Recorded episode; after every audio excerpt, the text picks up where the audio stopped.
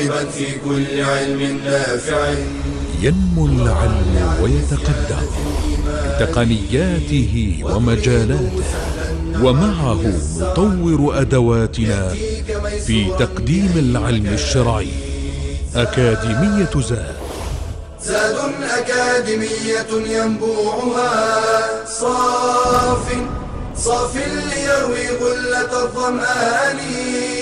هذا كتاب الله روح قلوبنا. خير الدروس تعلم القرآن. بشرى لنا زاد أكاديمية للعلم كالأزهار في البستان. بسم الله الرحمن الرحيم. الحمد لله رب العالمين والصلاة والسلام على نبينا محمد بن عبد الله صلى الله عليه وعلى آله وصحبه أجمعين. أيها الإخوة والأخوات الطلاب والطالبات السلام عليكم ورحمة الله وبركاته. أما بعد فهذا هو الدرس الحادي عشر من سلسلة محاضرات مادة التفسير في أكاديمية زاد. وقد سبق في الدرس الماضي الحديث عن تفسير سورة الأعلى وقلنا إنها سورة مكية ومن مقاصدها بيان علو ذات الله تعالى وصفاته والإبداع في خلقه وإحكامه وإتقانه وتأييد النبي صلى الله عليه وسلم وكذلك تثبيته على تلقي الوحي. وقد أمر الله تعالى في أولها بتسبيحه المتضمن لذكره وعبادته والخضوع لجلاله والاستكانة لعظمته. فقال سبح اسم ربك الأعلى. وقوله الذي خلق فسوى والذي قدر فهدى. فيها بيان بعض مظاهر الإبداع الإلهي في الخلق والتي تقتضي تسبيحه وتنزيهه عن كل نقص وإثبات كل المحامد وصفات الكمال له عز وجل. وفي قوله تعالى الذي خلق فسوى أي جعل كل جنس ونوع من الموجودات مناسبا للأعمال التي خلق لأجلها. وقوله تعالى والذي قدر فهدى أي قدر أقدار المخلوقات في الحال والمآل والذات والصفات فكل مخلوق له قدر محدود آجال وأحوال وأجسام محدودة وكل شيء مقدر تقديرا وكل شيء مقدر تقديرا. وقوله فهدى أي الهداية العامة التي مضمونها أنه هدى كل مخلوق إلى مصالح معاشه وما يقيمه. كما قال تعالى قال ربنا الذي أعطى كل شيء خلقه ثم هدى وقوله تعالى والذي أخرج المرعى أي أنزل من السماء ماء فأنبت به من جميع صنوف النباتات والزروع والعشب الكثير ما بين أخضر وأصفر وأحمر وأبيض مما ترعاه الأنعام وترتع فيه الناس والبهائم وكل حيوان. وقوله تعالى فجعله غثاء أحوى أي أخرج المرعى ناعما أخضر ثم ييبس فيسود من احتراقه بالشمس وغيرها فيصبح غثاء تذهب به الرياح والسيول بعد الخضرة والحسن. نكمل في هذا الدرس بمشيئة الله تفسير بقية السورة ومع قوله تعالى سنقرئك فلا تنسى إلا ما شاء الله إنه يعلم الجهر وما يخفى. فلما ذكر بعض نعمه الدنيوية ذكر نعمته الدينية ابتداء على عبده ورسوله محمد صلى الله عليه وسلم وامتن بأصل هذه النعم ومنشأها وهو القرآن فقال سنقرئك فلا تنسى سنحفظ ما أوحينا إليك من الكتاب ونعيه قلبك فلن تنسى منه شيئا وهذه بشارة كبيرة من الله لنبيه صلى الله عليه وسلم أنه سيعلمه علما لا ينساه. وهذا وعد من الله بعون نبيه عليه الصلاة والسلام على حفظ جميع ما يوحيه إليه. سنقرئك أي سنجعلك قارئا. سنلهمك القراءة. فلا تنسى ما تقرأه. وسنعلمك بتلاوة جبريل عليك تعليما لا يزول. وهذه معجزة للنبي صلى الله عليه وسلم لأنه أمي لا يكتب ولا يقرأ. وكان النبي صلى الله عليه وسلم إذا نزل عليه القرآن أكثر تحريك لسانه مخافة أن ينسى. وكان لا يفرغ جبريل من آخر الوحي حتى يتكلم هو بأوله مخافة النسيان. فطمأنه ربه. وأنه لا حاجة أن يفعل ذلك فإن الله سيقره في نفسه قرارا لا ينساه. سنقرئك فلا تنسى سنعلمك فتحفظه وهذا كقوله ولا تعجل بالقرآن من قبل أن يقضى إليك وحيه. وكذلك لا تحرك به لسانك لتعجل به. إن علينا جمعه وقرآنه. وبدأ بقوله سنقرئك قبل ذكر انتفاء النسيان. فلا تنسى إعلاما بأن القرآن في تزايد مستمر. فإذا كان قد خاف من نسيان بعض ما أوحي إليه على حين قلته وهو سيتتابع ويتكاثر فهذه بشارة عظيمة أنه حتى مع ما سيأتي منه لن ينسى ما سبق ولا ما يأتي لاحقا. فقد تكفل الله له بعدم نسيانه مع تزايده. ونحن نعلم أن هذه سورة مكية. فقوله تعالى فلا تنسى خبر وليس نهيا لأن النسيان لا يدخل تحت التكليف. اذا سنقرئك فلا تنسى يعني سنقرئك قراءة لا تنساها. لا تنسى بعدها شيئا مما أقرئته. وقوله تعالى إلا ما شاء الله أي أنه سبحانه إذا أراد أن ينسيك شيئا لم يعجزه ذلك. وإذا أراد لحكمة أن ينسخه من صدرك فسينسخه. ففائدة هذا الاستثناء يعني إلا ما شاء الله أن يعرف الله تعالى نبيه صلى الله عليه وسلم بقدرته والتبرك بذكر المشيئة. كما قال تعالى ولا تقولن لشيء إني فاعل ذلك غدا إلا أن يشاء الله. وإشارة إلى أنه سيحدث نسخ لبعضه. نسخا يزيله من الصدور. وقد ذكر بعض العلماء أن سورة الأحزاب كانت بقدر سورة البقرة وأن الله سبحانه وتعالى قد نسخ منها ما شاء فلم تعد موجودة في الصدور.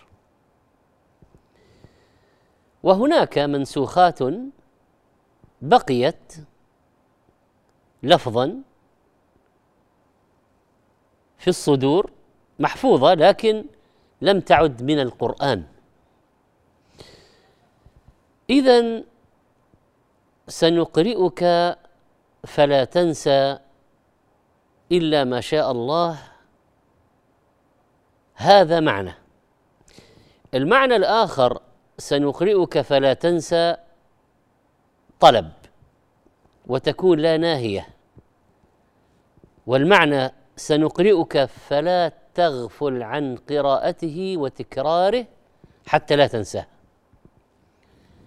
ويكون معنى الاستثناء هنا على ما يقع من النسخ أي إلا ما شاء الله رفعه ونسخه مما اقتضت حكمته أن ينسخه وأن ينسيه فيرفع حكما وتلاوة الامر بيد الله كما قال يمحو الله ما يشاء ويثبت. وقال ما ننسخ من آية أو ننسها نأتي بخير منها أو مثلها. ومع قوله تعالى إنه يعلم الجهر وما يخفى خطاب للنبي صلى الله عليه وسلم وأمته داخلة في الخطاب. والمعنى إن الله يعلم الجهر يا محمد من عملك. يعلم الجهر ما أظهرته وأعلنته وما يخفى منه كذلك يعلمه. فيعلم جميع أعمالك سرها وعلانيتها. فاحذر أن يطلع عليك على أمر لا يرضاه. وهذه موعظة للأمة. والله تعالى يعلم ما يجهر به العباد وما يخفونه من الأقوال والأفعال. وقيل الجهر ما حفظته من القرآن في صدرك وما يخفى ما نسخ من حفظك مما أنساكه الله تعالى. وقيل الجهر ما علمه وما يخفى ما سيتعلمه من بعد. وقيل عالم بجهرك في القراءة مع قراءة جبريل عليه السلام وعالم بالسر الذي في قلبك وهو أنك تخاف النسيان. ونتابع معكم بمشيئة الله تفسير السورة بعد الفاصل إن شاء الله. بشرى لنا أكاديمية للعلم كالأزهار في البستان.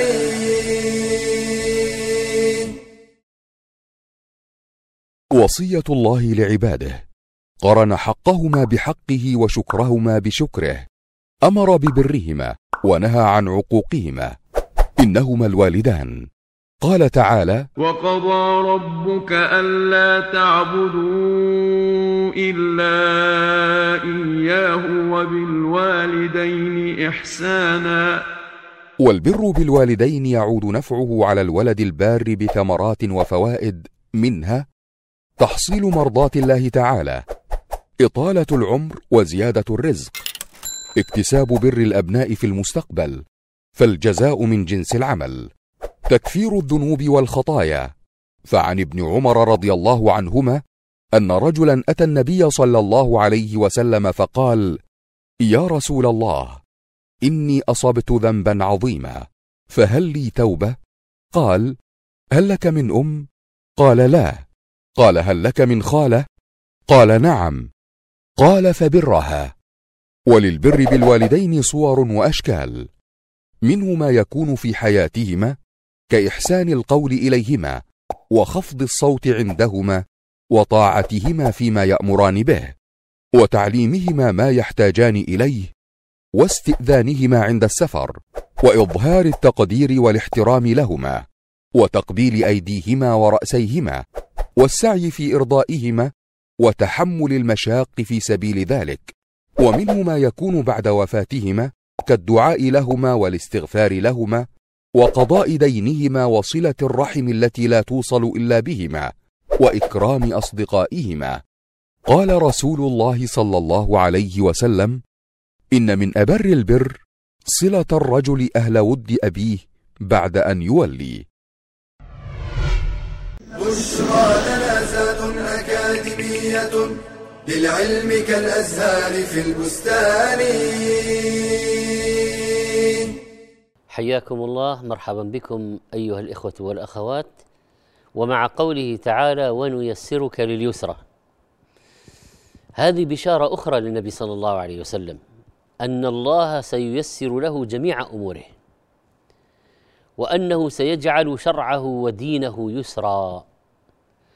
والتيسير جعل العمل يسيرا على العامل والمقصود نيسرك للطريقة اليسرى وهي عمل الخير.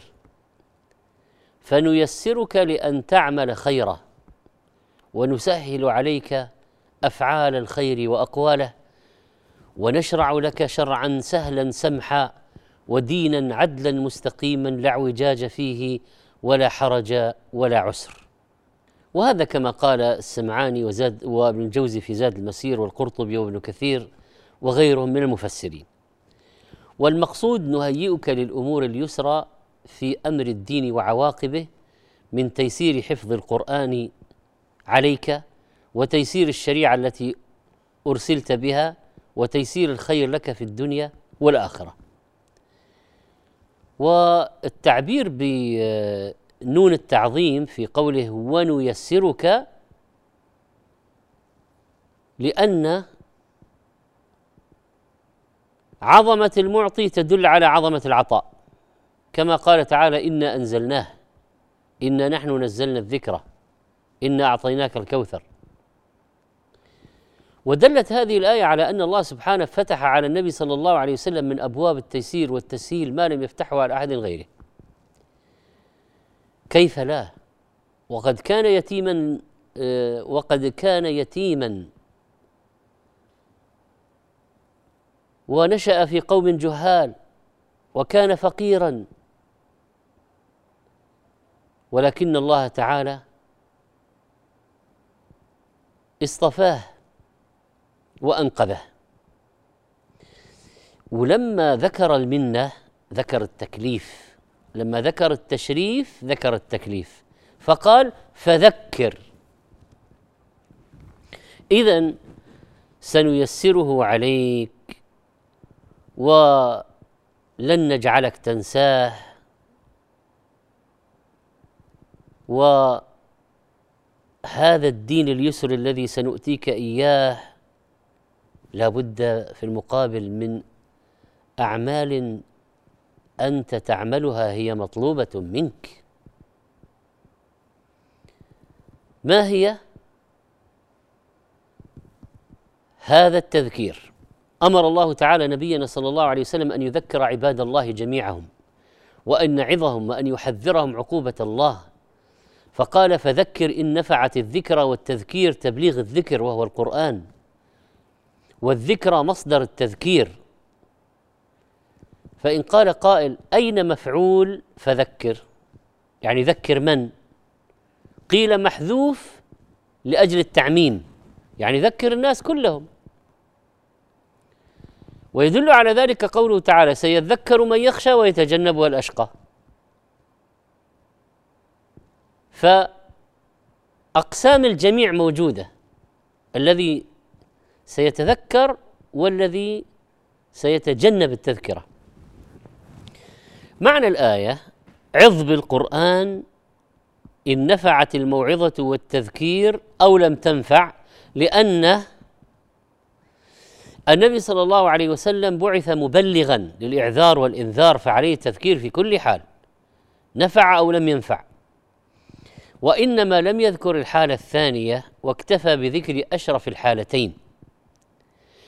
كقول سرابيل تقيكم الحر والمراد البرد أيضا. ومما يؤكد أن التذكير مطلوب على كل حال أن الانتفاع بالذكرى مبني على حصول الخشية في القلب. وصفات القلوب لا اطلاع لأحد عليها إلا الله عز وجل. فلو كان ذكر من يستفيد فقط فكيف يعرف من يستفيد ممن لا يستفيد؟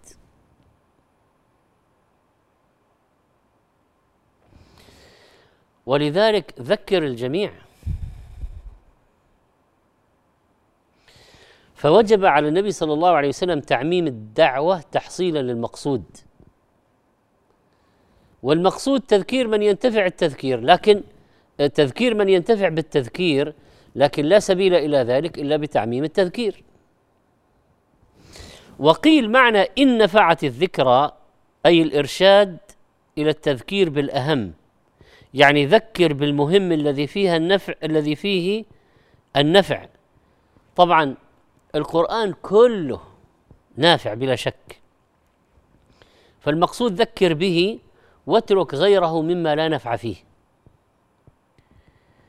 وقيل ذكرهم بما ينفعهم من أمور التوحيد والأصول. قبل الفروع التي تكون مخاطبتهم بها ربما صادة لهم. كما ذكرت عائشة رضي الله عنها يعني أول ما آه، أمر أول ما ما, ما نزل آه، عظمة الله والجنة والنار ولو بدأ لا تشربوا الخمر لا تزنوا لا تفعل ما أطاعوه ما أجاب. وكذلك فإن التذكير مطلوب ما دامت الذكرى مقبولة والموعظة مسموعة. ومفهوم الآية عند بعض العلماء أنه إن لم تنفع الذكرى بأن كان التذكير يزيد هذا الموعوظ اعراضا ونفورا فتوقف عن ذلك.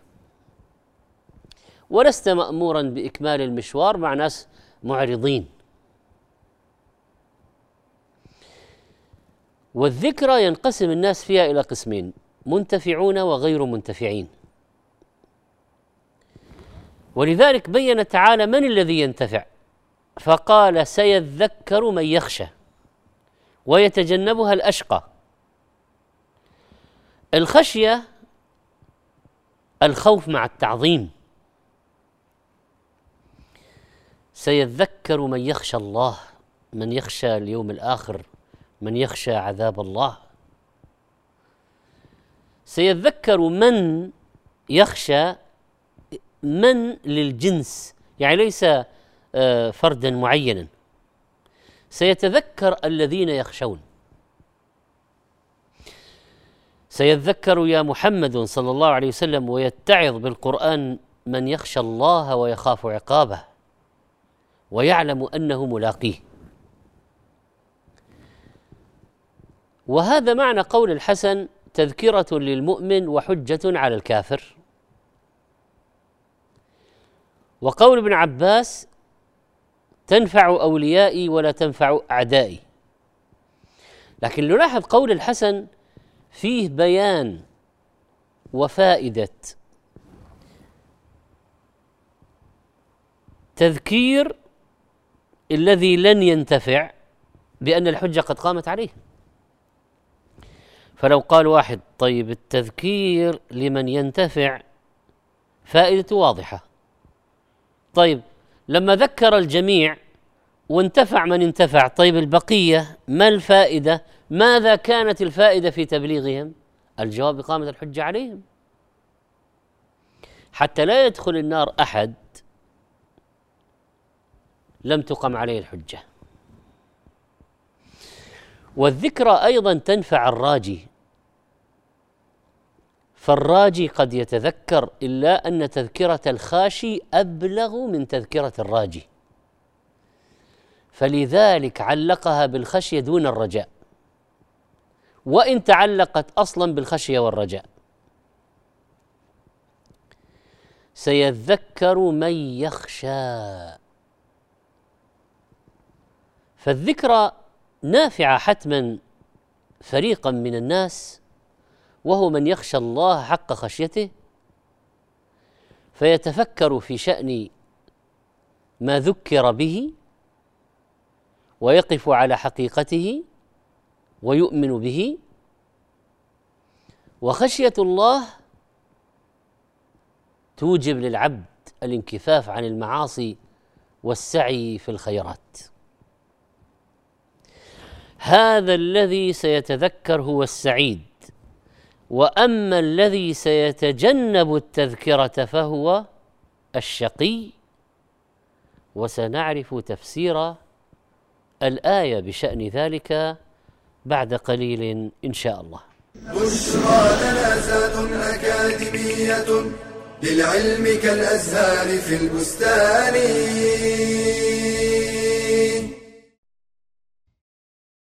إمام عادل وخليفة زاهد من أشهر الخلفاء الأمويين وأشبه الناس سيرة بالخلفاء الراشدين. قال عنه أنس بن مالك رضي الله عنه ما صليت وراء إمام أشبه بصلاة رسول الله صلى الله عليه وسلم من هذا الفتى. فمن هو؟ إنه أمير المؤمنين عمر بن عبد العزيز بن مروان القرشي الأموي. وأمه ليلى بنت عاصم بن عمر بن الخطاب رضي الله عنهما. ولد سنة إحدى وستين للهجرة بالمدينة ونشأ فيها عند أخواله فتأثر بهم وبمجتمع الصحابة رضي الله عنهم. وحفظ القرآن وهو صغير. في سنة سبع وثمانين للهجرة ولاه الوليد بن عبد الملك إمارة المدينة. ثم ضم إليه ولاية الطائف سنة إحدى وتسعين للهجرة. ليصير واليا على الحجاز كلها. وقد كان في هذه المدة من أحسن الناس معاشرة وأعدلهم سيرة. كان إذا وقع له أمر مشكل جمع فقهاء المدينة عليه وقد عين عشرة منهم كان لا يقطع أمرا دونهم أو من حضر منهم. لما تولى سليمان بن عبد الملك الخلافة قربه وجعله وزيرا له. وفي سنة تسع وتسعين للهجرة كتب سليمان بن عبد الملك قبل وفاته كتابا يستخلف فيه عمر من بعده. صعد عمر المنبر بعد توليه الخلافة وقال أيها الناس إني قد ابتليت بهذا الأمر عن غير رأي كان مني فيه ولا مشورة من المسلمين وإني قد خلعت ما في أعناقكم من بيعتي فاختاروا لأنفسكم فأجابه الناس قائلين قد اخترناك يا أمير المؤمنين ورضينا بك فول أمرنا باليمن والبركة. اجتهد رحمه الله في فترة ولايته وكانت سنتين وخمسة أشهر وأربعة أيام. فعزل الولاة الظالمين ورد المظالم وانتصر للمظلومين ونشر العدل بين المسلمين. فضلا عن نشره للعلم وعمله بالشورى وأمره بتدوين الحديث النبوي. في الخامس والعشرين من رجب عام مئة وواحد للهجرة توفي عمر بن عبد العزيز رحمه الله تعالى وجزاه عن عدله وفعاله الحسنة خير الجزاء. بشرى لنا زاد أكاديمية للعلم كالأزهار في البستان. الحمد لله أهلا ومرحبا بكم ونحن مع الأمر الإلهي والتكليف للنبي صلى الله عليه وسلم ولمن سار على هديه في تذكير العالم تذكير الناس. وأن الفائدة سيذكر من يخشى ويتجنبها الاشقى الشقاء الحالة الناشئة في الآخرة عن الكفر من الإهانة والتعذيب. لأن من مات مؤمنا ليس بشقي. الأشقى هو الكافر لأنه أشد الناس شقاء في الآخرة لخلوده في النار. الأشقى أيضا اسم جنس يشمل كل المشركين وليس المقصود فقط الوليد بن المغيرة أو عتبة بن ربيعة. وبعض من ذكر وإنما كل المعرضين. فمعنى الآية يتجنب التذكرة ويتباعد عنها أشقى الفريقين من المؤمنين والمشركين. أشقاهما هؤلاء الكفرة المعرضون الذين سيخلدون في النار. نلاحظ المقابلة بين من يخشى والأشقى. إشارة إلى أن الشقي من شأنه أن لا يخشى لأنه منهمك في غروره منغمس في لهوه. فلا يبحث عن خلاص أصلا. فإذا نزل به الموت صار إلى العذاب الأليم. ولذلك بين تعالى جزاء الأشقى فقال الذي يصلى النار الكبرى يدخلها ويحترق فيها وبها.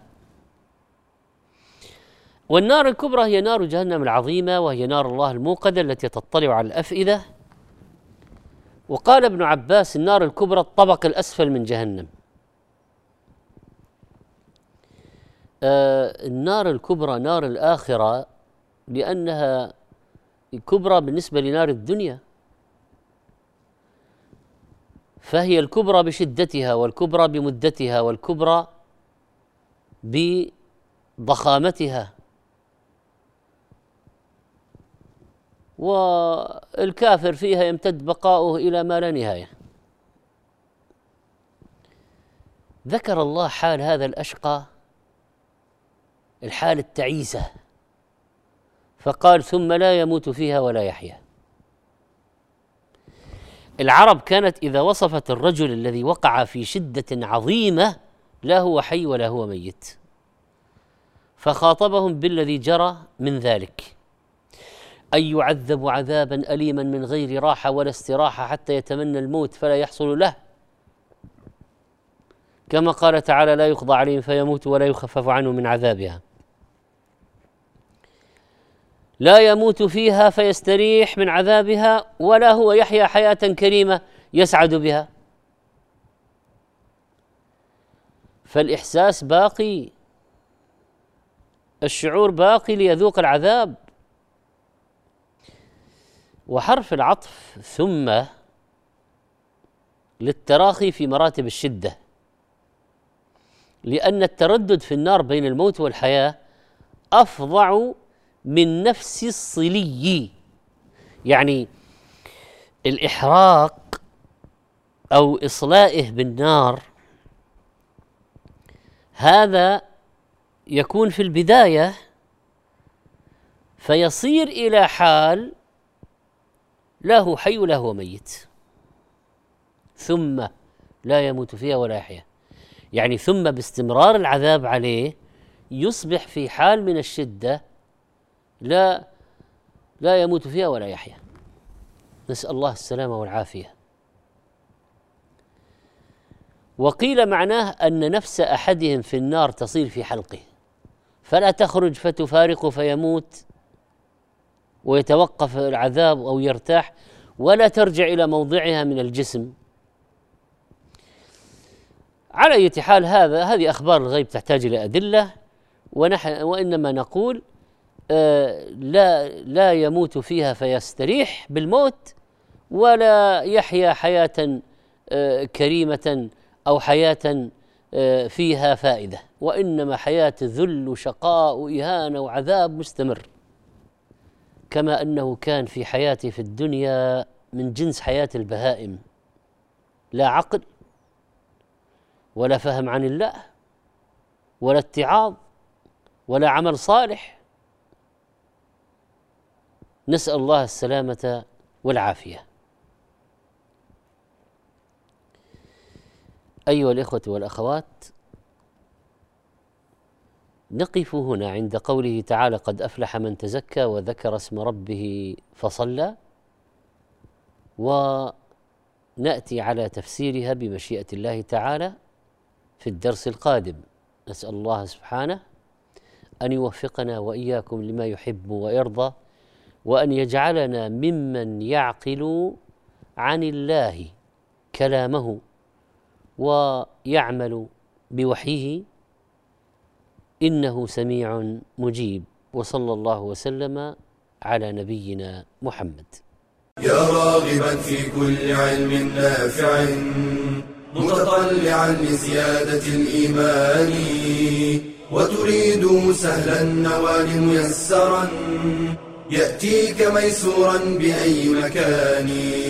زاد زاد أكاديمية ينبوعها. صاف صاف ليروي غلة الظمآن. هذا كتاب الله روح قلوبنا. خير الدروس تعلم القرآن. بشرى لنا زاد أكاديمية للعلم كالأزهار في البستان.